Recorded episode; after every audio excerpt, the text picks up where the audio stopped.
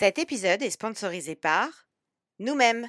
Les Infaillibles, c'est un podcast et c'est aussi un cabinet de coaching. En coaching, on fait quoi? Nous accompagnons nos clients par le questionnement et le feedback pour que chacun place son énergie au bon endroit. En coaching individuel ou collectif, nous répondrons à votre demande avec une approche sur mesure, pragmatique et orientée solution. Notre offre phare s'appelle le programme Sixième Sens Managérial. C'est un accompagnement unique en son genre, dédié à votre équipe de managers. Si vous rêvez d'un collectif de managers alignés, solidaires, courageux et légitimes, et oui, rien que ça, n'attendez plus et contactez-nous sur LinkedIn. Bon allez, l'autopromotion, ça suffit. Place à l'épisode.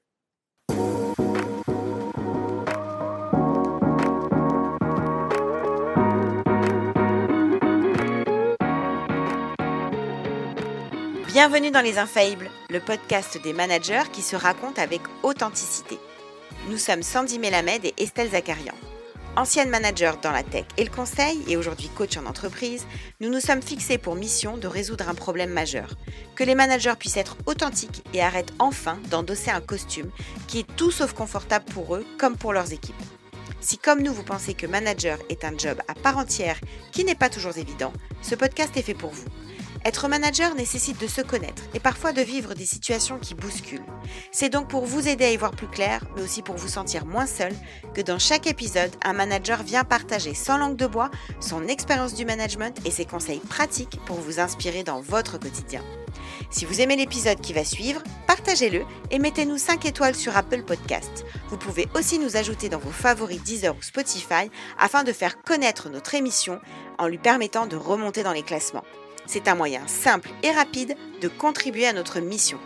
En attendant, installez-vous confortablement et c'est parti pour le témoignage du jour. Bonne écoute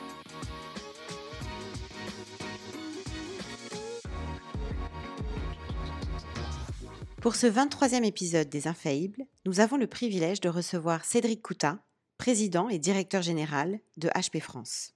Cédric est un professionnel chevronné qui possède une connaissance approfondie du marché de l'IT et en particulier du monde du PC. En effet, il a intégré HP en 2000 et y a fait toute sa carrière jusqu'à présent. Il a démarré chez HP en tant que responsable de la supply chain et de la planification pour la région Europe, Afrique et Moyen-Orient. Il occupe par la suite différentes missions aux États-Unis et en Europe, durant lesquelles il développe le chiffre d'affaires et les parts de marché de plusieurs régions stratégiques. Avant d'accepter la présidence de HP France, Cédric était VP vice-président, de la catégorie système personnel pour la région Europe, puis la zone Europe du Sud.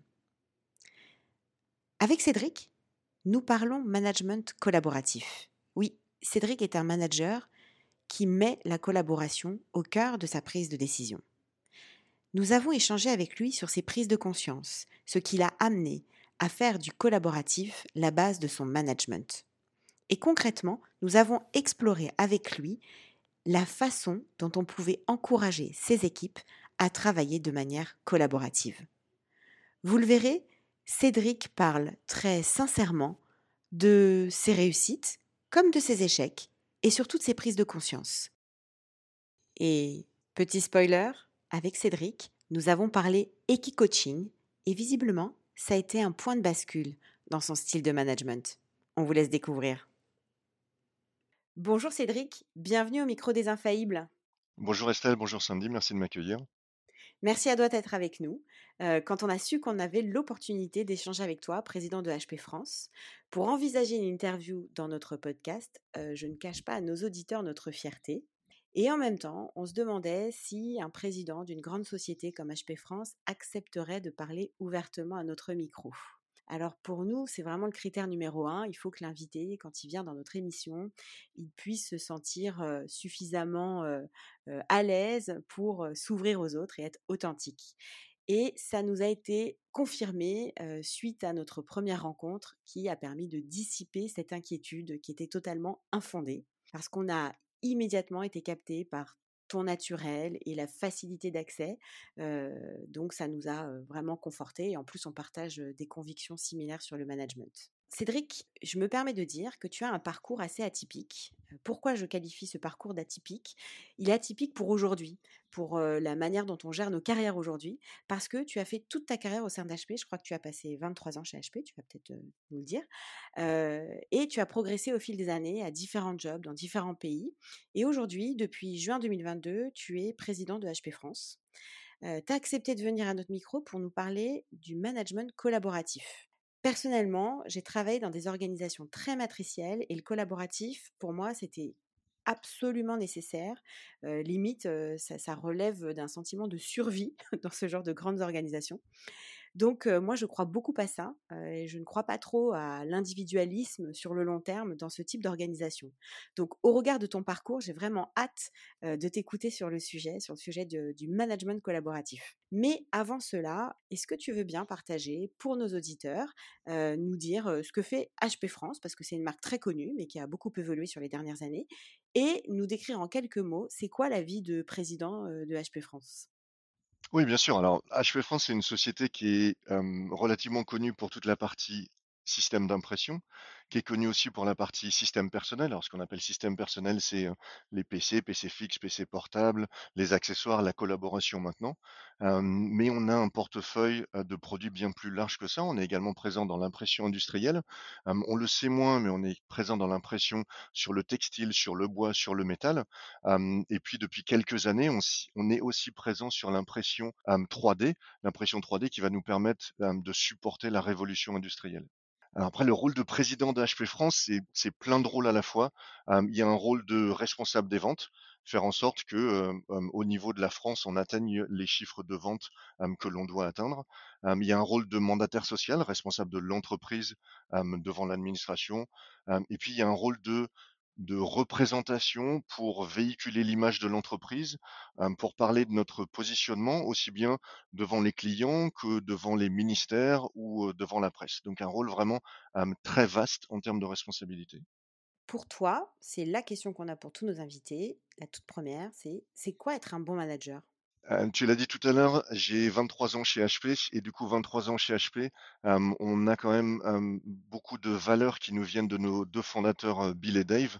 Donc j'ai juste rappelé un truc qu'ils disaient, le travail d'un manager, c'est soutenir ses équipes et non l'inverse. Et cela commence par être parmi eux. Ça, c'est une quote de Bill et Dave. Et pour moi, c'est exactement ça. C'est être présent pour ses équipes, faire en sorte que l'on donne tout pour atteindre un objectif commun, un objectif d'équipe. Et ensuite, c'est euh, supporter euh, ses collaborateurs, les écouter. Et le point le plus important de mon point de vue, les développer, faire en sorte qu'ils aient une opportunité de progression. Toi, aujourd'hui, dans ton organisation, tu as combien de personnes, donc qui te sont rattachées, heu, surtout HP France, mais en direct que tu dois manager au quotidien? Alors, on, donc, j'ai un staff euh, de 8 personnes. Ensuite, ça représente une organisation complète de euh, 150 personnes. Et ça, c'est tous les gens qui me reportent dans l'organisation. Et ensuite, la responsabilité pour HP France d'un peu plus de 1000 employés. Un peu plus de 1000 employés. OK et tu aurais une fierté à nous partager? Je pense que mon mon parcours est pour moi une fierté de là où j'ai démarré à être, à être à gérer des commandes, contributeur individuel à gérer des commandes clients, jusqu'à devenir président de HP France. Donc ce parcours est une fierté et après une autre fierté qui est plus une fierté, heu, hem, en tant que manager, c'est, à chaque fois qu'une personne de mon équipe est recrutée par une autre équipe et est recrutée pour une promotion. Et ça peut paraître bizarre ou ça peut paraître pas être le la première fierté qu'on pense en tant que manager, mais pour moi, si quelqu'un me voit en me disant, «J'ai telle personne il y a telle personne dans ton équipe, je voudrais l'avoir en entretien, j'ai un job pour, heu, cette personne-là et ça sera une promotion» et que la personne arrive à avoir le job, je suis juste très, très content. Quand on a échangé, Cédric, tu nous as dit avoir un management très collaboratif. Et c'est sur ce thème qu'on a décidé aujourd'hui de t'interviewer. Qu'est-ce que concrètement ça signifie pour toi un management collaboratif? Je pense vraiment que la la collaboration, c'est la clé du succès, c'est la clé du succès, heu, professionnel. Et la collaboration, que ce soit une personne, un manager, une équipe, mais tout un écosystème qui collabore avec son écosystème, c'est de mon point de vue la seule manière de réussir. Et même quand on a des objectifs, hyper agressifs à atteindre, la collaboration fait, qu'on va réussir à atteindre. Et surtout, la collaboration permet d'amener des idées différentes. Ça amène la diversité, ça permet à tout le monde de participer, tout le monde de euh, discuter et d'échanger. Et je pense que c'est vraiment ça qui monte le niveau et qui permet d'atteindre des objectifs, même les objectifs les plus compliqués. Est-ce que tu peux nous partager justement un succès qui est lié au fait que tu aies pu instaurer un management collaboratif dans tes équipes? Pour vraiment que ce soit pour pouvoir illustrer ça auprès de nos, auprès de nos auditeurs, pardon, parce que aujourd'hui on parle beaucoup de collaboratif dans les entreprises, mais concrètement ça veut dire quoi? Voilà, j'ai plein d'exemples, mais j'ai travaillé dans le passé en collaboration avec différentes géographies, donc avec plusieurs pays, et dans, dans cette équipe-là, on voulait mettre en place un système de reporting pour avoir accès à toutes les données dont on a besoin.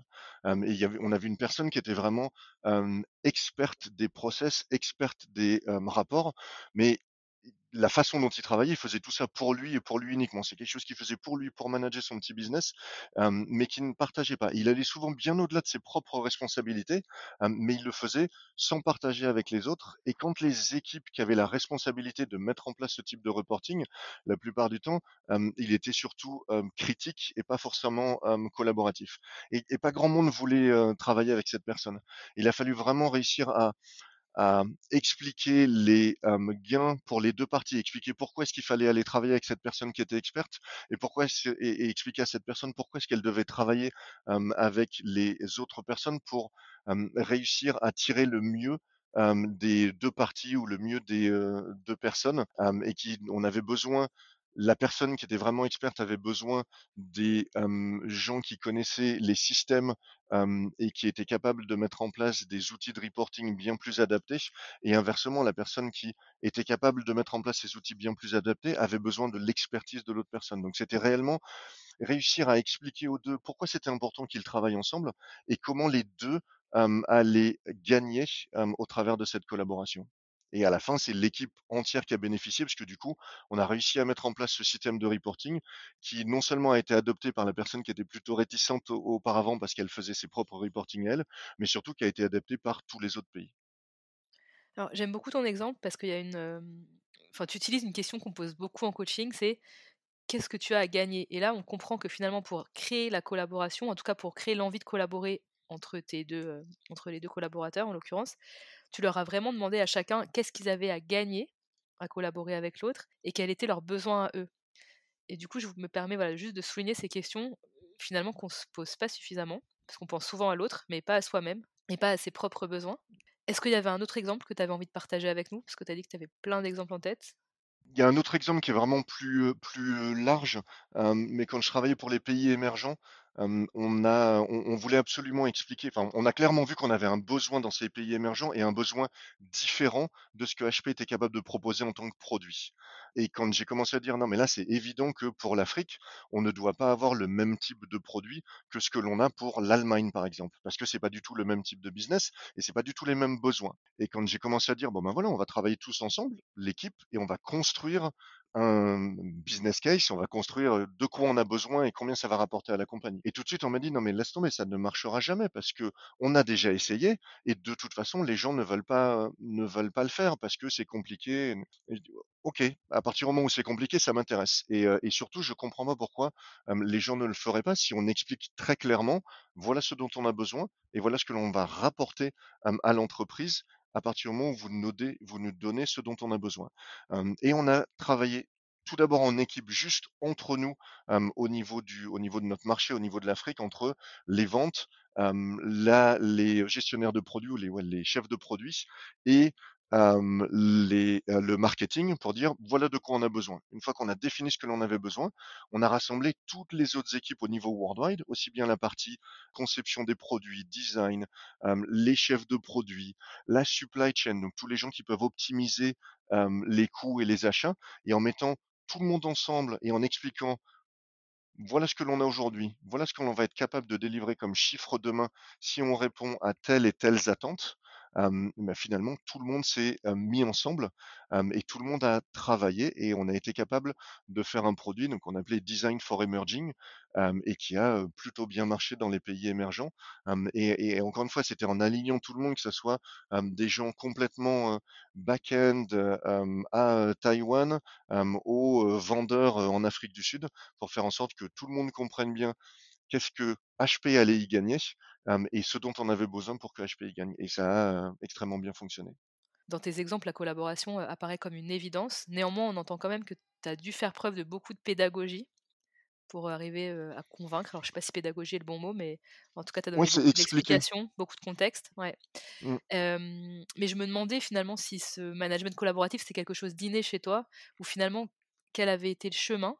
Qui t'avait permis, en fait, et qui t'avait amené aujourd'hui à faire du collaboratif la base de ton management? Est-ce que c'est inné?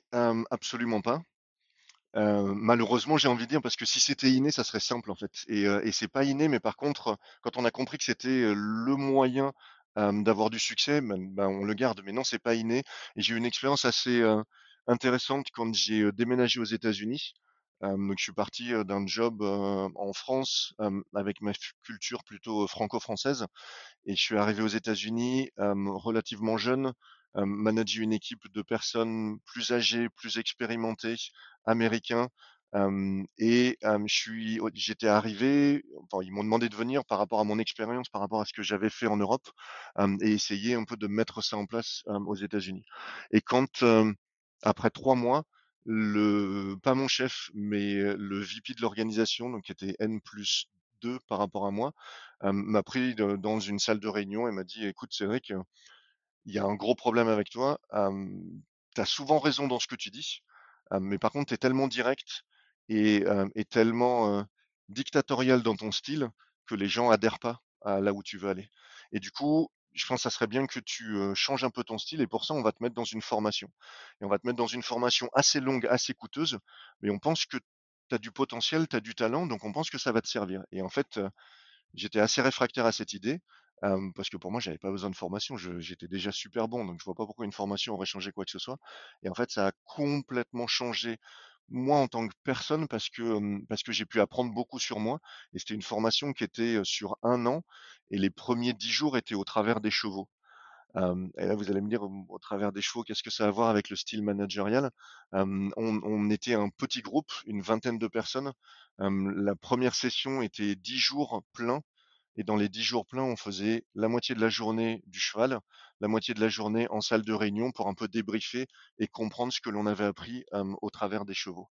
Et, et, ça a été, ouais, ça a été extrêmement bénéfique sur plein de choses, sur la pression qu'on doit mettre envers les gens, envers les employés. En fait, on, le revoit au travers des chevaux. Il y a un exercice qui me reste en tête toujours. ils nous ont demandé de faire reculer le cheval. Pour faire reculer le cheval, quand on est monté dessus, on tire sur les rênes. Et la première chose que l'on fait, c'est on tire comme un fou parce qu'il faut que le cheval y comprenne. Donc on tire super fort. Et puis ensuite, et le cheval recule. Il dit ok, maintenant, essayez juste de tirer un petit peu moins fort. Le cheval recule quand même. Essayez encore un peu moins fort. Et en fait, au final, on a juste besoin de faire un tout petit signal sur la reine pour que le cheval recule quand même. Et ça, quand on l'applique au jour le jour, c'est quoi? C'est est-ce que j'ai besoin de mettre une pression énorme à mes équipes pour qu'ils délivrent? Absolument pas. on, est capable d'avoir des équipes qui, délivrent sans mettre et si on voit que l'impact est pas tel qu'on le voulait, au lieu de remettre une pression massive, on y va un tout petit peu. Et je pense que ça, c'est une des choses importantes sur sur la pression et sur comment on manage une équipe et, et, encore une fois l'attrait aussi avec la collaboration. Je pense que quand on est collaboratif, on met beaucoup moins de pression. Et puis après, il y a quelque chose qui était assez flagrant pour moi, c'est c'est l'impact corporel comment comment est-ce que on communique avec les gens et comment est-ce qu'on embarque les gens avec nous? Et il y a, un exemple que je cite très souvent sur une des personnes qui était avec nous, qui était une personne qui venait de, de l'armée de l'air américaine, qui était un ancien général de l'armée de l'air américaine, donc quelqu'un d'assez costaud, assez direct et, on a dû faire un exercice avec les chevaux on devait passer au-dessus de quelques branches. Et en fait, par défaut, le cheval a peur. Le cheval a peur parce que quand il est dans des situations où il a peur, il fuit. Et quand on le fait passer au-dessus, et il y avait deux branches par terre, quand on le fait passer au-dessus des branches, comme il a les pattes en l'air, il a, il plus la possibilité de fuir. Et du coup, c'est quelque chose qu'il fera pas par défaut. et si nous, on n'arrive pas à le convaincre, et s'il n'a pas confiance en nous, il ne bougera pas et, le, général, il n'a pas réussi à faire l'exercice. En tout cas, le cheval ne voulait pas. Et bien évidemment, c'était de la faute du cheval, c'était pas de sa faute à lui. et derrière, ils ont interverti avec les chevaux d'une autre personne qui était passée. Donc l'autre personne est passée avec le cheval du général et le général est passé avec le cheval de la personne. Et bizarrement, l'autre personne avec le cheval du général, ça a fonctionné. Le général avec l'autre cheval, qui était pourtant passé les, qui avait passé les obstacles avant, ça n'a pas fonctionné non plus. Et du coup, je pense que c'est super intéressant de comprendre quand on est dans une situation d'échec entre guillemets, il faut plutôt se remettre en cause nous et la façon dont on a adressé le problème, la façon dont on a adressé la situation, plutôt que de remettre en cause notre équipe, donc là en l'occurrence c'était le cheval, mais notre équipe, et essayer de comprendre comment est-ce qu'on va faire différemment la prochaine fois, soit pour faire en sorte que l'équipe soit consciente que si je prends des risques, je peux prendre des risques parce que j'ai quelqu'un qui est avec moi, qui me fait confiance et qui va m'aider si jamais je n'y arrive pas. Et c'est là où la collaboration rentre en, jeu. Si on montre à notre équipe qu'on est là ensemble et qu'on gagnera ensemble, et que si on n'y arrive pas ensemble ou si on a un échec ensemble, ben le boss est là pour vous soutenir et pour vous défendre, je pense que ça change complètement la discussion et ça permet d'avoir cet environnement collaboratif qui est si important. C'est cette formation qui a eu un impact très fort sur tes méthodes de management et qui t'a finalement permis de mettre le collaboratif au centre. J'entends aussi là du coup des éléments autour de la confiance, la relation de proximité que tu peux mettre en place avec tes équipes peut-être pour ensuite favoriser le collaboratif. Ouais, et, cette formation, alors si je peux continuer, cette, cette formation m'a, elle m'a fait découvrir aussi moi-même. Je pense qu'il y avait des, j'avais des attitudes dont j'avais pas confiance, conscience, pardon, j'avais pas conscience de ces attitudes-là. Et après les dix premiers jours, ensuite on passe une demi-journée où les gens donnent des feedbacks sur comment ils nous ressentent, qui ils pensent qu'on est. et quand ils ont décrit, aussi bien sur la partie positive que sur la partie négative, et quand ils ont décrit surtout ma partie négative, je me suis absolument pas reconnu. Je me suis dit c'est pas possible que ce soit moi et que au bout de dix jours avec moi, ils aient pensé que je sois comme ça. Et dans cette partie, il y avait une partie sur l'inclusion. et ils expliquaient qu'ils avaient l'impression que c'était extrêmement difficile de, travailler avec moi, d'être proche de moi, et que la plupart du temps, j'avais tendance à ignorer pas mal de gens. Et, quand je suis rentré chez moi, j'en ai parlé premièrement à mon épouse qui m'a dit bah oui c'est exactement toi, et ensuite à un manager, un collègue manager qui était également un ami avec, qui j'étais très proche, qui m'a également confirmé que bah oui c'est vrai que j'avais ces attitudes là et, donc en plus de la collaboration et tout l'enseignement au travers des chevaux, réaliser que j'avais un problème d'inclusion et que, et j'emmenais pas les gens avec moi par rapport à certaines attitudes, je me suis dit il y a un, problème et je dois travailler là-dessus. Et dans mes discussions, dans mes prises de position dans les réunions, dans tout ce que je fais au jour le jour, je dois absolument inclure la plupart des gens et, surtout ne pas faire des remarques qui vont pouvoir offenser ou qui vont, qui vont faire en sorte que les gens se mettent de côté et ne participent plus. et ça, ça a été, quand on revient sur la question est-ce que c'était inné? Non, c'est pas inné. Et ce type d'attitude-là, ça m'a demandé énormément de temps pour réussir à faire en sorte que je, on, dit souvent le naturel revient au galop pour réussir à faire en sorte que ce naturel ne vienne pas là. c'est tout à fait à propos comme expression. oui, c'est très à propos avec le, avec le training. Avec l'équipe coaching, ouais. Exactement, avec l'équipe coaching. Et, et, et, un truc que j'ai demandé à faire, ce manager avec qui j'étais très très proche et on était dans le même staff, donc on avait beaucoup de réunions où on était tous ensemble. Je lui ai demandé, je lui ai dit, s'il te plaît, aide-moi. Et quand tu vois que j'ai des attitudes que tu ne considères pas appropriées ou que tu considères que ça va exclure certaines personnes, ou en tout cas, ça ne va pas les inclure, dis-le moi. Et pendant les 12 mois qu'on suivit, systématiquement, à chaque fois qu'il voyait qu'il pensait que mon attitude n'était pas la bonne ou que mes actions n'étaient pas les bonnes, à chaque fois il me le disait. Il me le disait en chat, c'est super simple avec la technologie, hein. il me le disait en chat en disant attention Cédric, là tu débordes, ou tu es en train de déraper. Et pendant 12 mois, ça m'a énormément servi parce que ça m'a permis de comprendre quand est-ce que comment je devais agir et comment je devais emmener les gens avec moi en fait et, vraiment les inclure pour qu'il y ait une bonne collaboration. et quand j'ai changé de rôle et que je suis rentré en Europe, je suis parti des États-Unis et lui resté aux États-Unis, je me suis dit ça va être très compliqué de se retrouver seul. J'avais l'impression de me retrouver seul et du coup de devoir prendre les choses en main sans avoir quelqu'un, sans avoir un, une aide qui allait pouvoir me guider. Et en fait, les habitudes, on les, on les prend et du coup, c'est devenu plus naturel que ça l'était. et aujourd'hui, je pense que c'est 100% naturel sans avoir besoin de me contrôler. Ah bah, tu as anticipé une question que j'avais justement, Cédric, parce que dans ce que tu viens de nous partager sur les key coaching, finalement, il y, a, tellement de choses dans ce que tu viens de dire qui m'intéressent, qui peuvent intéresser nos auditeurs. Tu as parlé finalement des émotions, sans le dire, parce que le cheval, tu peux pas lui faire faire ce que toi tu veux. Faut gérer son émotion, le comprendre pour pouvoir lui donner la confiance qui va bien sans lui mettre trop de pression. Et ça, je trouve que c'est un super enseignement. Parce que dans le monde de l'entreprise, on ne peut pas arriver au bureau sans ses émotions. En fait, elles sont là, elles sont présentes et on a un épisode sur le sujet justement. Bon, bref, c'était un premier commentaire que j'avais envie de te mmh. partager. Je trouvais ton exemple trop chouette. la deuxième chose, en fait, que je me posais comme question en t'écoutant, c'est c'était naturel pour toi d'agir tel que tu agissais? Comment tu fais pour que ça devienne naturel maintenant et que tu, ton ancien toi ne revienne pas au galop, justement? Parce que souvent, ce qu'on entend, c'est c'est pas facile de faire. Enfin, on ne change pas, personne ne change, on peut pas demander à quelqu'un de changer fondamentalement, etc., etc. Et là, tu viens de dire l'inverse, en fait. Finalement, c'est devenu naturel pour toi. Et grâce à un feedback, d'ailleurs, grâce à des feedbacks très francs et très directs, tu as réussi à prendre conscience de ça. Et grâce à un travail de fond, tu as changé. Mais est-ce que tu as vraiment changé? Plusieurs points. Je pense que la formation m'a ça a été un électrochoc, mais je sais pas si ça a été vraiment l'électrochoc. La formation m'a permis de faire comprendre ou de comprendre des choses. Honnêtement, l'électrochoc, c'est quand j'en ai parlé à mon épouse et à, ce manager qui était super proche de moi. C'est là où j'ai compris qu'il y avait un problème. Et c'est là où je me suis dit, il faut agir. Alors après, est-ce que j'ai complètement changé? On dit souvent dans les situations de stress, on se retrouve avec plutôt des, des, des réflexes naturels. Et c'est vrai qu'il y a des situations où je sais que je vais reprendre des attitudes assez directives. Par contre, ce que j'ai compris, c'est qu'il fallait les expliquer. et, du coup, je sais qu'il y a des situations où ça va revenir, mais je l'explique avant. Et, si je veux donner un exemple, on a donc chez HP, comme dans toutes les grandes entreprises, je pense, on a des revues annuelles avec notre PDG worldwide et la première fois que j'ai eu cette revue annuelle, j'en ai fait un paquet depuis, mais la première fois, j'ai tout de suite expliqué à mes équipes en disant attention, dans trois mois, on va avoir une revue annuelle avec notre PDG. La pression va être énorme parce que le but, c'est quand même de montrer la meilleure image possible des résultats que l'on a, de ce que l'on a fait. du coup, la pression va être énorme.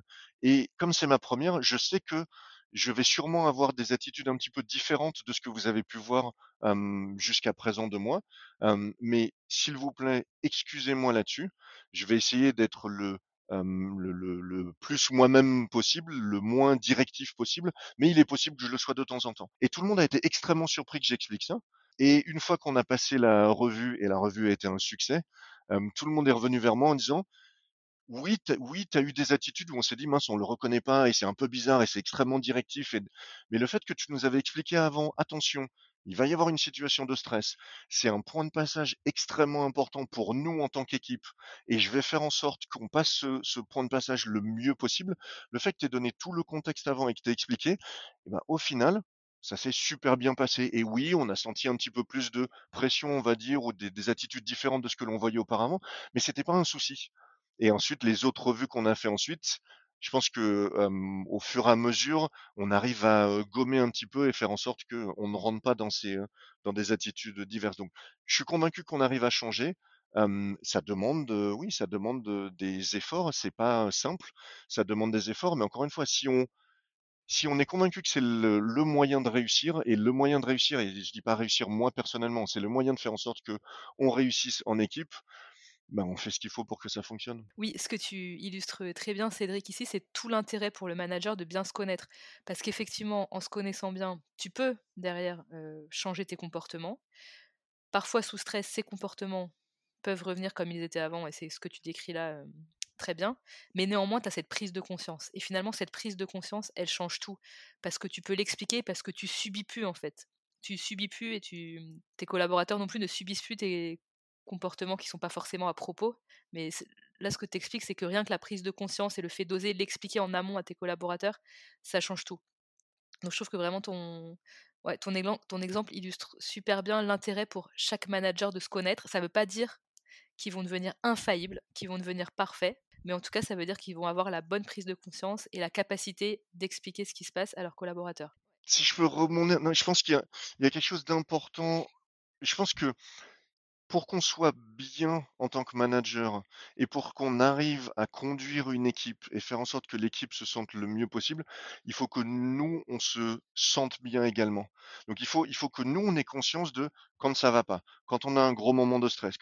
Et du coup, qu'est-ce que je dois faire pour éviter ce gros moment de stress? Parce que si moi je l'ai, je vais avoir tendance à le retransmettre à mon équipe. Et si je le retransmets à mon équipe, toutes les discussions sur la collaboration, sur comment est-ce qu'on va travailler ensemble, comment est-ce qu'on va atteindre le même but ensemble, ça aura nettement moins lieu si nous, on n'est pas bien. Donc je pense qu'il y, a un premier truc à faire, c'est en tant que manager, prenez soin de vous en tant que manager, parce que plus vous êtes bien vous, plus vous allez réussir à avoir une équipe qui est bien.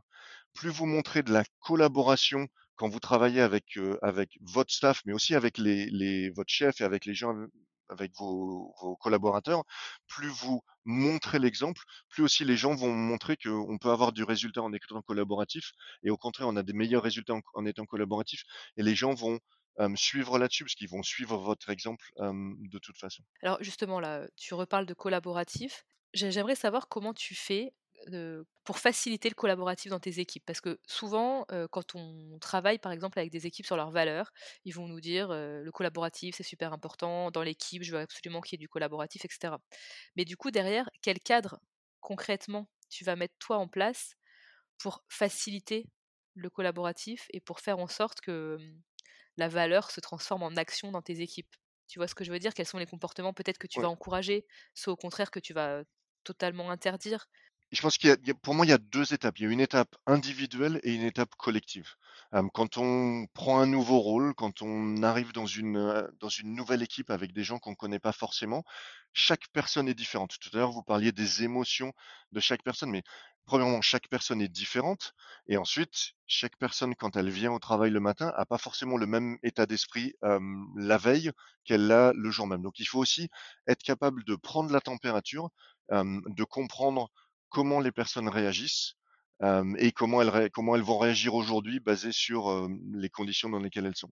Donc pour moi, la première étape, c'est vraiment de discuter en one-to-one, expliquer comment moi je vois les choses et ce que je fais systématiquement, dire voilà qui je suis, voilà mon parcours, voilà comment je travaille et comment je souhaite travailler, et essayer de jauger un petit peu quelle est l'ouverture ou pas des personnes avec qui vous discutez et ensuite d'expliquer que, que le but, c'est de toute façon la collaboration et qu'on est une équipe et qu'on ne réussira que en équipe. Et ça, c'est vraiment important d'expliquer qu'on est une équipe. Et pas forcément rentrer dans le détail de ce que l'on accepte et ce que l'on n'accepte pas. Mais juste dire, voilà, on est une équipe. Moi, le but, c'est qu'on travaille tous ensemble. Il n'y a pas une personne dans l'équipe qui va réussir et les autres vont pas réussir. C'est tout le monde qui va réussir ensemble. Ça, c'est la première étape d'avoir une discussion individuelle.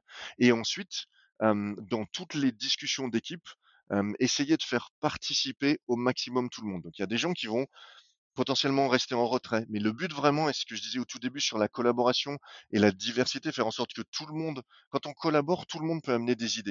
Et il y a des idées qui sont bonnes, il y a des idées qui sont moins bonnes, mais tout le monde a l'opportunité de participer et d'amener des idées. Et surtout faire comprendre que même si l'idée est pas bonne, il n'y aura pas de sanction ou il n'y aura pas d'impact et faire en sorte que vraiment tout le monde puisse partager ensemble. Dans les, dans les attitudes à bannir, par contre, c'est évident que si on veut avoir une bonne collaboration, quand quelqu'un soumet une idée, il ne faut pas qu'il y ait quelqu'un d'autre dans l'équipe qui dise Ah ben ça c'est vraiment débile, parce que ça va aller nulle part. Il faut vraiment laisser cette porte ouverte pour dire tout le monde peut participer, on va tous discuter ensemble, et ensuite on va prendre une décision.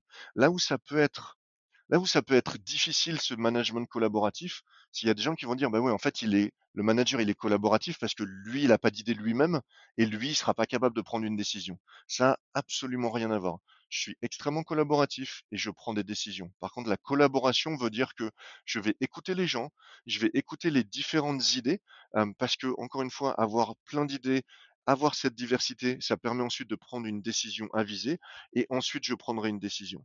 Et là où c'est important également dans ce management collaboratif, c'est de dire, OK, même si tout le monde n'était pas d'accord ou tout le monde n'était pas aligné avec cette idée, maintenant on en a discuté tous ensemble, tout le monde a été capable de mettre son avis ou d'émettre un avis sur le sujet. on a pris ou j'ai pris une décision ou on a pris une décision, maintenant on l'exécute cette décision et c'est important d'expliquer qu'une fois que la décision est prise, même si initialement on était c'était peut-être pas la direction dans laquelle on voulait aller, au final la décision elle est prise et en équipe, on va tous, dans la même direction et on va tous en ligne avec la on va tous agir en ligne avec la décision qu'on vient de prendre. Parce que que sinon ça fonctionne pas. Si on ressort de la salle, et qu'il y a des gens qui ont dit: «OK, moi j'ai pu m'exprimer, je voulais aller à droite, finalement la décision elle est d'aller à gauche, je vais quand même aller à droite», ça marchera pas. C'est là aussi où il faut bien expliquer qu'on a l'opportunité de partager, on a l'opportunité d'expliquer son avis, potentiellement d'être en désaccord, mais une fois qu'en équipe, on a décidé de faire quelque chose, on le fait tous et on le fait tous à 200% Je voudrais vraiment m'arrêter là-dessus, sur la distinction que tu fais entre, justement la non-distinction que tu fais entre collaboratif et prise de décision? Parce que souvent, j'ai l'impression que qui dit collaboratif dit nécessairement consensus et au final, tu arrives très souvent sur des consensus, heu, mous et donc toi, au contraire, hein, tu fais pas du tout, de séparation entre le collaboratif et prendre des décisions. J'entends vraiment que le collaboratif va aider, que ce soit toi ou quelqu'un d'autre, mais en tout cas va aider à une prise de décision plus éclairée. Et ce que tu expliques aussi à un moment donné, c'est qu'il faut que les, enfin, les collaborateurs s'engagent sur la décision qui a été prise. J'ai deux questions. J'ai euh, qu'est-ce qui fait qu'à un moment donné tu coupes la partie collaborative pour passer à la partie décision? Et comment tu fais pour t'assurer derrière que tes collaborateurs vont s'engager euh, à tes côtés et suivre la décision que tu as pu prendre, même s'ils n'étaient pas d'accord? Alors sur, comment comment je fais à un moment donné pour dire: «Bon, on a assez parlé, on y va?» hem et je pense que dans dans toute cette discussion, au bout d'un moment, il y a de toute façon des idées qui en ressortent. Soit on se retrouve dans une situation où les idées convergent assez rapidement et du coup, c'est très simple et on dit: «On y va», soit on se trouve dans une situation où où très rap alors peut-être c'est un feeling, mais très rapidement, moi je ressens qu'on n'arrivera pas à se mettre d'accord. Et du coup, OK, c'est pas la peine qu'on perde plus de temps. Je vais prendre une décision et voilà la décision que je vais prendre. Par contre, dans tous les cas, la décision, je l'explique et je pense que c'est vraiment le plus important. On parlait, au début des explications, mais je pense que c'est le plus important.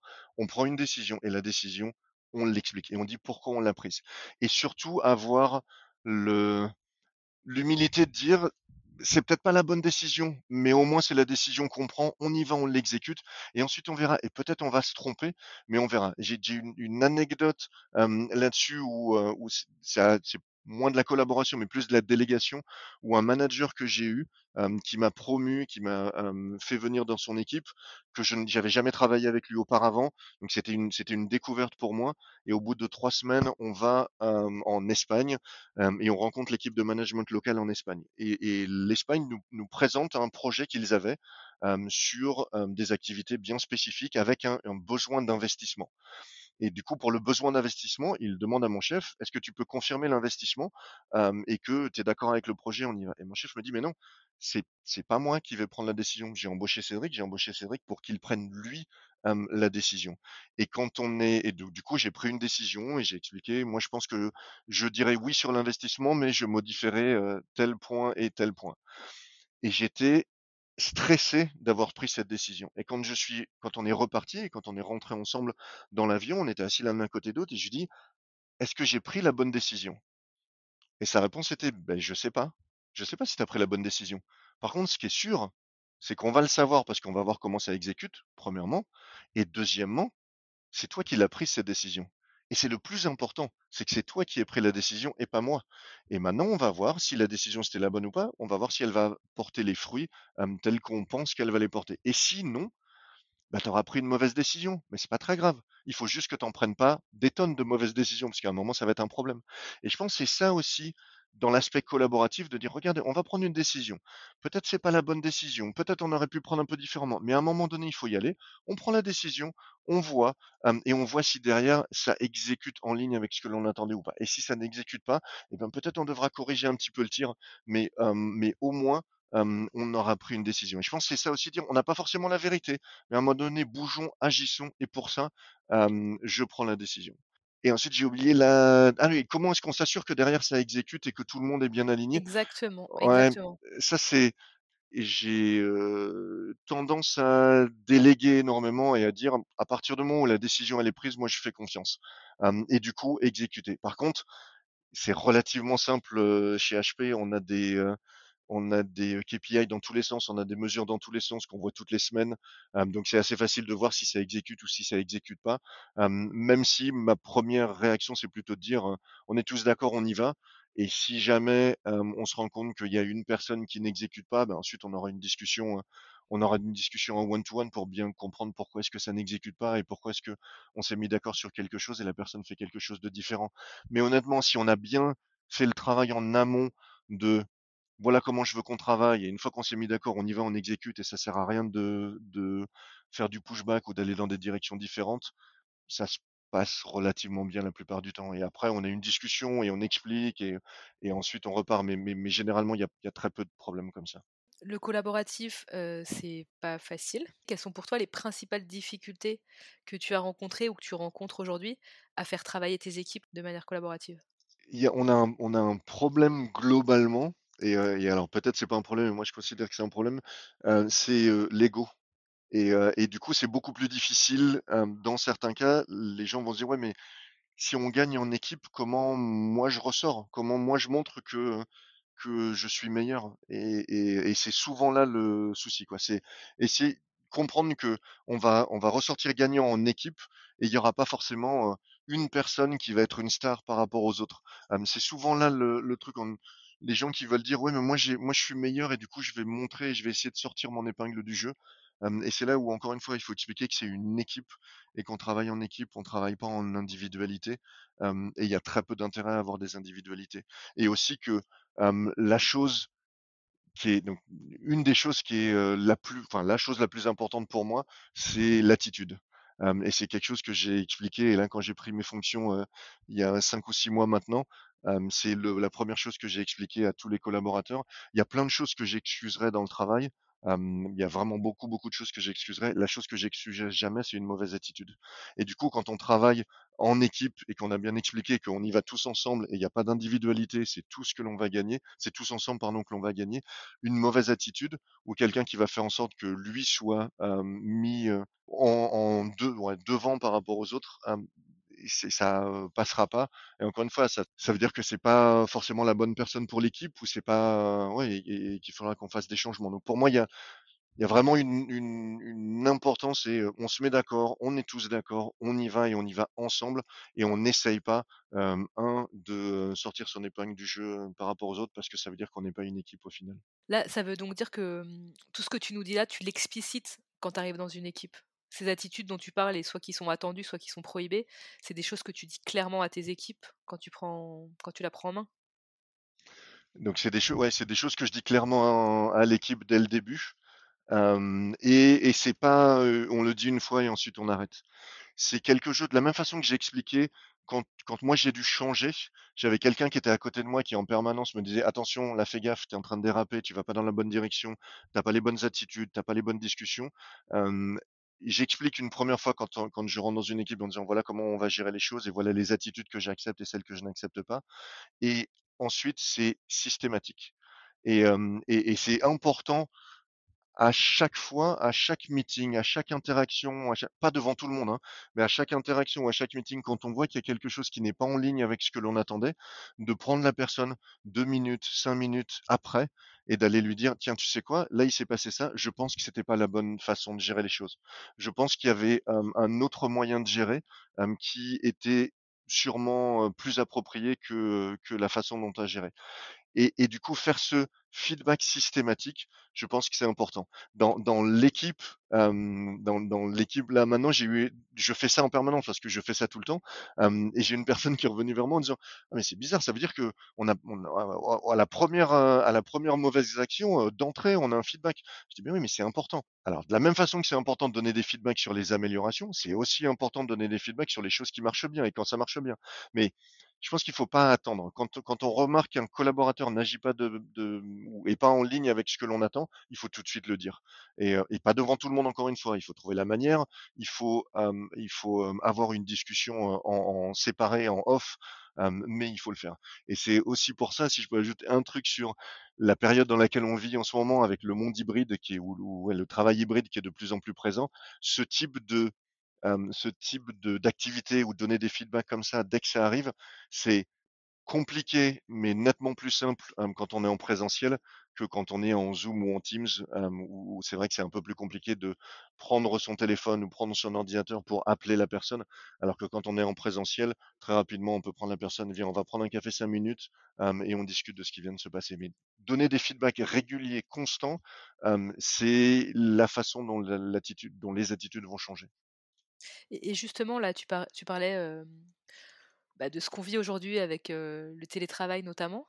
Est-ce que tu trouves que ça a rajouté une complexité au fait de travailler en collaboratif? Est-ce que ça a en tout cas changé des choses? Ouais, je pense que ça a rajouté une complexité énorme sur, pour être en collaboratif, il faut il faut, qu'on ait une bonne atmosphère de travail. Quand quand on va avoir des remarques, d'un collègue que l'on n'aura pas forcément apprécié dans une réunion, c'est c'est très simple quand on est en présentiel, comme je disais tout à l'heure, de dire: «Tiens, viens, on va prendre 5 minutes, je voudrais te dire un truc» et il faut le dire et c'est important de le faire. Quand on est en présentiel, c'est plus simple. Quand on est en, hem, en en remote, quand on est, une personne qui est au bureau, une personne à la maison ou les 2 personnes sont à la maison, c'est nettement plus compliqué d'avoir ce type de discussion. La la 2e chose qui est plus compliquée, quand on est en présentiel, on voit les attitudes corporelles également et hem et du coup, quand on fait un une remarque, quand on dit quelque chose, on voit tout de suite quel a été l'impact sur l'autre personne. Quand on est en, hem, en distanciel, hem, même s'il y a la vidéo, c'est pas la même chose de voir, de voir le visage de la personne que de voir son, son corps en entier et de ressentir l'impact que l'on a pu avoir quand on a dit quelque chose. Donc donc ça ça oui, c'est plus complexe. C'est pour ça qu'on parle de travail hybride, et hybride, ça veut pas dire je suis à la maison, 5 jours sur 5. C'est justement là où il faut, avoir ces connexions, il faut passer un petit peu de temps à la maison, un petit peu de temps au bureau, pour aussi aider, à créer ces connexions, à comprendre les gens, à comprendre leurs réactions, pour faire en sorte qu'on soit capable après de travailler bien mieux en, en distanciel. Est-ce qu'il y a d'autres difficultés auxquelles tu fais face quand tu as envie d'instaurer, la collaboration dans tes équipes? Convaincre les gens que ça marche, convaincre les gens que ça marche et du coup, pour convaincre les gens que ça marche, c'est expliquer les succès qu'on a eu dans le passé avec ce type de avec ce type de management. Mais ouais, juste ça, convaincre les gens que ça marche. Faire être capable d'expliquer: «Voilà pourquoi ça a marché dans le passé. Voilà ce que j'ai réussi à faire avec ce type de collaboration ou ce type de management, et ça marchera également dans notre nouvelle dans cette organisation et ça marchera avec toi». Et juste montrer les faits. Mais pour moi, c'est le cas sur tous les styles de management ou c'est le cas sur toutes les activités. Être capable de montrer que historiquement, c'est quelque chose qui fonctionne très bien et que ça fonctionnera de nouveau ici. Donc là, tu nous dis effectivement convaincre, pas évident, gérer les égos, le travail hybride. Je voulais revenir justement sur, le fait de gérer les égos. Comment tu valorises le fait de travailler en mode collaboratif? Je parle de la valorisation au sens large, donc ça peut être de la reconnaissance, ça peut être, mais en tout cas, heu, voilà, c'est pas une seule personne que tu vas mettre en avant, donc comment tu valorises? Ouais, donc c'est pas c'est pas une personne, une seule personne qu'on met en avant, mais déjà, célébrer chaque victoire est super importante et et quand on célèbre les victoires, on a le moyen aussi de faire quelques quelques une différenciation aussi. C'est pas parce qu'on collabore, hem, qu'on peut pas aussi différencier dans la manière de, dans la manière de récompenser hem, ou dans la manière de reconnaître, les succès. Quand on gagne un deal bien spécifique avec un client, c'est évident que les équipes marketing ont aidé, les équipes produits ont aidé, les équipes finances ont aidé, l'équipe de vente, les gens qui sont devant le client au jour le jour et qui travaillent à la négociation au jour le jour, ont également apporté et ont souvent apporté un petit peu plus que ce que les autres équipes vont pouvoir avoir apporté. Par contre, quand on a un nouveau produit qui est lancé, et qui répond exactement aux besoins du marché, les équipes produits vont avoir apporté un peu plus. Donc c'est important de récompenser ou j'avais rewarder qui vient en tête, mais c'est important de reconnaître tout le monde, et c'est important de reconnaître aussi, les équipes qui vont pouvoir avoir participé un petit peu plus suivant les, suivant les projets ou suivant les victoires que l'on a eues. Et du coup, la victoire d'un deal, pour moi, évidemment, tout le monde a participé, mais l'équipe sales ou l'équipe vente aura participé un peu plus. L'un un lancement de produit, les équipes produits ou les équipes marketing vont avoir participé un peu plus. Les équipes ventes vont bien évidemment aider. Être capable de faire une petite différenciation dans toutes les reconnaissances. Mais la reconnaissance, des victoires est, pour moi extrêmement importante et pas forcément des grosses victoires. Il faut essayer de célébrer tous les petits succès. Dès qu'on a des avancées, faire en sorte que tout le monde comprenne bien qu'on a avancé et, remercier tous les gens qui ont participé à cet avancement. Quand on est à la tête d'une organisation comme la tienne, c'est-à-dire un scope de 1000 personnes, comment tu t'assures que tout ce que tu nous dis, ça peut redescendre vraiment à tous les niveaux et que tous les collaborateurs de HP France sont dans cet état d'esprit de, collaboration ou se sentent à l'aise pour dire à leurs collègues ou à leurs managers, bah là c'est pas très collaboratif ou c'est pas dans nos valeurs. Parce que tu insuffles ça, mais c'est difficile de faire en sorte que ça aille vraiment à tous les niveaux, dans tous les étages. On, est une entreprise extrêmement matricielle. Et du coup, comme je le disais, on a un petit peu plus de 1000 employés. Sur les un petit peu plus de 1000 employés, en responsabilité directe, j'en ai 150. Ça se passe relativement simplement sur ces 150 là. C'est forcément un petit peu plus compliqué pour les autres parce qu'il n'y a pas d'impact direct sur les autres organisations. Maintenant, le, le leadership par l'exemple, juste montrer, expliquer, et, on sait qu'on est de toute façon observé au jour le jour sur comment on fonctionne, comment on travaille, comment on communique. je pense que ça, ça donne, ça donne l'exemple et ça fait en sorte que les autres managers, même s'ils ne me reportent pas directement, même s'ils sont dans des organisations parallèles, ça les, j'allais dire inspire, c'est peut-être c'est peut-être un petit peu trop, mais non, je pense que c'est le but, c'est réellement de montrer, voilà comment on est. Et ensuite, on essaye de créer cette vision pour HP France, dire quelle compagnie on a envie que HP France soit. Et quand on définit les valeurs que l'on veut à l'intérieur de HP France, même si c'est sur des organisations séparées, ça reste des organisations HP France et c'est les valeurs que l'on veut inculquer et c'est le mode de fonctionnement que l'on veut avoir. Donc je pense qu'il y a aussi cette appartenance à HP France, même si on est dans une organisation séparée, cette appartenance à HP France qui est importante et, et, du coup le montrer au jour le jour comment est-ce qu'on fonctionne en étant à la tête de cette compagnie fait en sorte que les gens aussi assimilent et, mettent en place les mêmes types de pratiques que ce que l'on peut avoir. Mais oui, c'est plus compliqué pour les autres organisations que les organisations qu'on a en direct. Merci beaucoup Cédric, parce que je, je, suis ravie en fait d'avoir écouté sur la collaboration et je me dis qu'il y a plein de gens qui vont y trouver de très bonnes réponses pratico-pratiques et en même temps inspirantes je me permets de récapituler ce que tu nous as dit dans cet échange le collaboratif pour toi, c'est la clé. C'est la clé pour qu'il y ait de nouvelles idées qui émergent dans l'organisation et faire monter de niveau finalement les collaborateurs pour atteindre la performance définie par l'entreprise. Et concrètement, ce que tu fais, c'est que tu expliques beaucoup, tu dialogues beaucoup pour montrer les bénéfices de la collaboration, pour comprendre les besoins des uns et des autres et pour soulever les freins. Donc le dialogue, l'explication tu nous as aussi beaucoup partagé que c'était pas quelque chose d'inné au départ pour toi et que tu as eu une prise de conscience grâce à une formation, grâce à l'équi-coaching, grâce au feedback très direct que t'ont fait des personnes dans le pro et dans le perso qui t'ont ouvert les yeux. Donc, une forme de zone aveugle qui est devenue tout de suite beaucoup moins aveugle et que tu as pris le pli de le travailler dans le quotidien et que c'est devenu naturel pour toi. Et qu'en fait, ce que tu nous as dit, c'est que le principal, c'est de se connaître pour identifier un peu sous stress nos modes de réaction sous stress et peut-être se remettre plus vite d'une situation de stress et partager cette situation avec ses collaborateurs pour qu'ils y arrivent.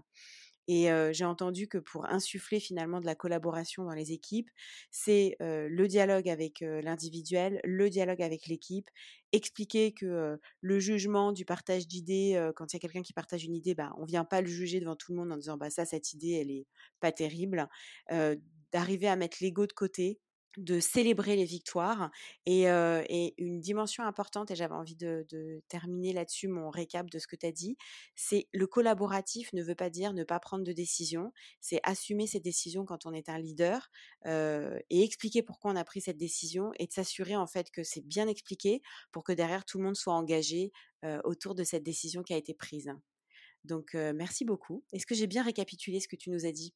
C'était très bien. C'était très bien. Peut-être une dernière chose à ajouter sur ce sujet-là spécifiquement? Ou tout est dit? Non, je pense qu'il il faut pas, il faut pas avoir peur non plus de de changer de décision. Et, euh, et Ah, pourquoi j'ai ça? Parce que j'ai j'ai un exemple qui me vient en tête où j'ai pris une décision qui impactait des collaborateurs et, euh, et j'ai expliqué pourquoi je prenais cette décision-là. Et ensuite, un des managers est venu me voir en disant, euh, est-ce que je peux te parler? Je dis, bien sûr. Et, et il m'a expliqué comment, comment était perçue la décision que j'avais prise et l'impact que cette décision-là allait pouvoir avoir. Et du Mmh coup, on n'a pas forcément la vérité vraie. Et à un moment donné, c'est pas grave de dire: «Ben, ouais, je pense que quand j'ai pris la décision, j'avais peut-être pas toutes les, tous les bons éléments en tête et tu as rajouté des éléments qui étaient, qui sont nouveaux pour moi, que j'avais auxquels j'avais pas pensé et je pense qu'effectivement, c'était pas la décision et je vais changer de décision». Et ça veut pas dire que je change à chaque fois de décision, bien loin de là, mais être capable d'être ouvert au fait que même si on est manager, même si, on pense tout le temps avoir la bonne, approche et la bonne décision, bah, il y a peut-être des fois on a raté un truc. Et là c'était il y a pas très longtemps et là, j'ai changé la décision et je dis: «Bah, oui, je pense que j'avais pas pris ça en compte et c'était une erreur et je change de décision». Et et le manager était alors déjà, je pense qu'il était extrêmement surpris que je change de décision, mais ensuite je l'ai expliqué en disant: «Ça veut pas dire que je vais dire oui à chaque fois que tu vas venir me demander un truc, mais je pense que là-dessus, tu as un point et j'avais oublié les 2 points principaux que tu m'as présentés et je les avais pas pris en compte et du coup, je pense que j'étais en train de faire une erreur et merci d'être venu me le dire». Et encore une fois, ça veut pas dire qu'on est faible en tant que manager, ça veut dire qu'il faut accepter que des fois, on n'a pas toujours la vérité vraie et on on prend pas toujours les meilleures décisions, parce qu'on n'a pas toujours tous les éléments, en tête et du coup, se remettre en question, c'est pas grave, bien au contraire. Mais écoute, heu heu, magnifique, heu, point de conclusion. Je pense que là, avec toi, là, on vient d'avoir, 1 heure, heu, accélérée de leçons sur le management, donc j'adore. On n'est pas du tout dans le mode, donneur de leçons dans les infaillibles et c'est pas dans ce sens-là que je le dis. C'est vraiment que tu nous as donné plein de clés, hyper, pertinentes, pour accompagner justement un manager qui qui démarre à se dire: «Bah, voilà, j'ai le droit de d'être vulnérable, j'ai le droit de dire que je me suis trompé, j'ai le droit de prendre des décisions, j'ai le droit de faire du feedback et j'ai le droit d'en recevoir aussi et de l'accepter. Donc, merci. On arrive aux questions de conclusion. Bah, justement, dans nos questions de conclusion, il y a cette question. Alors un autre conseil que tous ceux que tu viens de donner, pour un manager qui démarre, ce serait quoi? Je pense qu'il y a quelque chose d'extrêmement dur pour un manager qui démarre à faire, c'est d'embaucher des gens plus doués que soi. Et il faut pas avoir peur d'embaucher des gens qui, techniquement, hem, ou sur une partie process ou sur des aspects que ton équipe doit couvrir, vont être meilleurs que toi. Et c'est pas grave, bien au contraire. Là où tu as une valeur ajoutée en tant que manager, c'est réussir à les faire travailler tous ensemble, ces gens-là, et faire en sorte qu'il y ait une émulsion dans l'équipe et qu'on atteigne des objectifs. Mais initialement, ne pas avoir peur, même si on est jeune manager, de dire, je vais embaucher cette personne. Je sais qu'elle est meilleure que moi, mais je vais quand même l'embaucher et ça m'aidera. Et mon, et mon but va plus être de, de créer cet esprit d'équipe et faire en sorte que on progresse tous ensemble en équipe mais j'ai pas peur et je vais aller prendre cette personne même si elle est plus douée que moi. Est-ce qu'il y a une chose que tu ferais différemment, en regardant ton parcours, dans le rétroviseur? Ouais, je pense que tu l'as dit au début où j'ai un parcours atypique. Il y a un truc que j'ai jamais fait, c'est un plan de carrière. Et, avec le recul, je pense que j'aurais dû le faire, donc j'ai le job que j'ai aujourd'hui, je l'ai parce que, heu, j'y ai réfléchi, mais j'ai réfléchi genre 6 mois avant d'avoir le job à ce que je voudrais faire, et c'est la première fois où vraiment je m'asseyais et je réfléchissais à ce que je voudrais faire plus tard.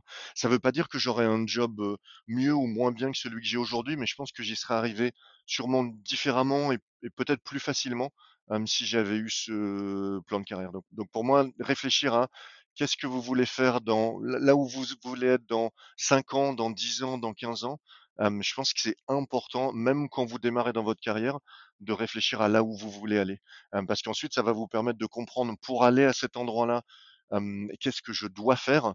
Et ça va vous guider, durant, vos années pour pour réussir à atteindre cet objectif que vous vous êtes, mis. Et ça va aussi vous expliquer quels sacrifices je vais devoir devoir faire à un moment donné. Parce qu'il faut pas se leurrer, hein, il y a il y a aussi des sacrifices à faire. Est-ce que je suis prêt à les faire, pas prêt à les faire? C'est important d'avoir ce type de ce type de réflexion. Donc pour moi, un plan de carrière, j'aurais dû le faire. Je le regrette pas parce que ça sert à rien de regretter, mais, je pense que j'aurais dû le faire, bien avant. Et y a-t-il, une ou plusieurs sources d'inspiration que tu aimerais partager avec nos auditeurs? Alors il y en a il y en a une et alors elle est de plus en plus controversée, par rapport à ce qui se passe récemment, mais j'ai été très inspiré par la biographie d'Elon Musk. Alors on peut aimer ou pas aimer le personnage, peut-être qu'il y a des dérives en ce moment, mais regardez comment une personne est partie de rien et a créé ce qu'il a créé aujourd'hui. Et je pense que dans, quand on lit son histoire, quand on comprend comment est-ce qu'il a évolué, l'idée de ce que l'on appelle maintenant une grosse mindset, de penser que tout est possible, tout est réalisable, je pense qu'il incarne ça en disant de toute façon j'y arriverai. Et, c'est important de toujours penser qu'on va y arriver et qu'à partir du moment où on se donne les moyens, on est capable. Et, et, je pense que c'est ça pour moi que j'ai ressorti de cette biographie. Et, et ouais, ça m'a inspiré. Et encore une fois, on peut aimer ou pas aimer le personnage, accepter ou pas accepter ses décisions, mais en tout cas, son parcours est inspirant. Merci beaucoup, Cédric, pour ce moment passé au micro des Infaillibles. Nous sommes ravis de cette rencontre, ravis du sujet et nous te souhaitons bah, plein de belles choses dans tes fonctions de président HP France. Bah, merci à vous aussi, c'était un plaisir et, à refaire sur d'autres sujets. Avec plaisir. Tu reviens quand tu veux au micro des Infaillibles. merci beaucoup Cédric, à bientôt. À bientôt. Cet épisode vous a plu? À vous de jouer maintenant. Pour cela, rien de plus simple Ajoutez-nous dans Apple Podcasts, Deezer ou Spotify dans vos émissions préférées. Mettez-nous un like ou un commentaire sur les réseaux sociaux. Et surtout, si vous voulez une équipe de managers au top dans votre boîte, demandez à votre RH de nous appeler et partagez notre épisode avec vos collègues. À bientôt sur les Infaillibles!